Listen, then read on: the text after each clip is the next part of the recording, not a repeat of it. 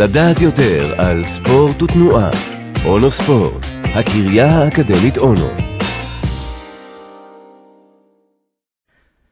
ביצועים תקועים המלצות לפסיכולוגים בתחום הספורט הספורט מטבעו מפעיל לחץ פסיכולוגי לא פשוט על אתלטים. התחרותיות, הרצון להגיע לביצועים מושלמים, והלחץ של התחרויות והאימונים, כולם אלמנטים פסיכולוגיים שיוצרים עומס נפשי רב. פסיכולוגים שמתמחים בטיפול בספורטאים מוצאים את עצמם מתמודדים עם אובדן מסתורי של יכולות המטופלים. פעולות אוטומטיות שעשו ספורטאים פתאום כושלות. הספורטאי מוצא את עצמו תקוע, נעול וקפוא. מדובר ביכולות שכוללות מוטוריקה עדינה או גסה, ומקור הכשל הוא בחרדה נפשית שחווה הספורטאי. המאמר של ג'ן בנט ואיאן מיינארד, שפורסם ב-Journal of Sports Psychology in Action, מציג שני מחקרים שבדקו את האפקט של שילוב שתי שיטות טיפול פסיכולוגיות על שני ספורטאים שונים עם ביצועים תקועים.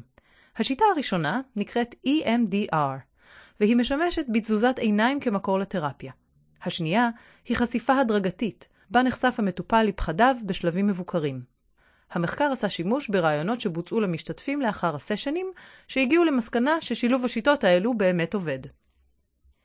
שני הספורטאים חוו בעיות בתפקוד שהופיעו משום מקום.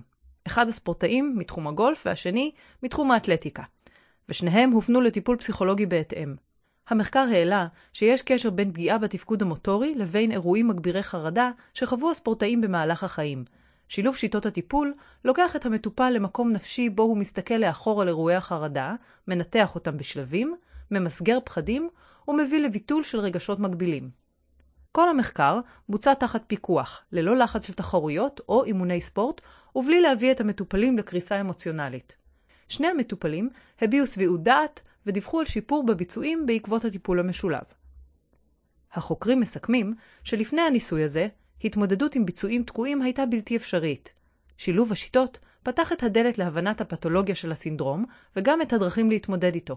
פסיכולוגים בתחום, ספורטאים, מאמנים וארגוני ספורט יעשו בחוכמה אם ילמדו את הנושא לעומק כדי לטפל בו באופן נכון.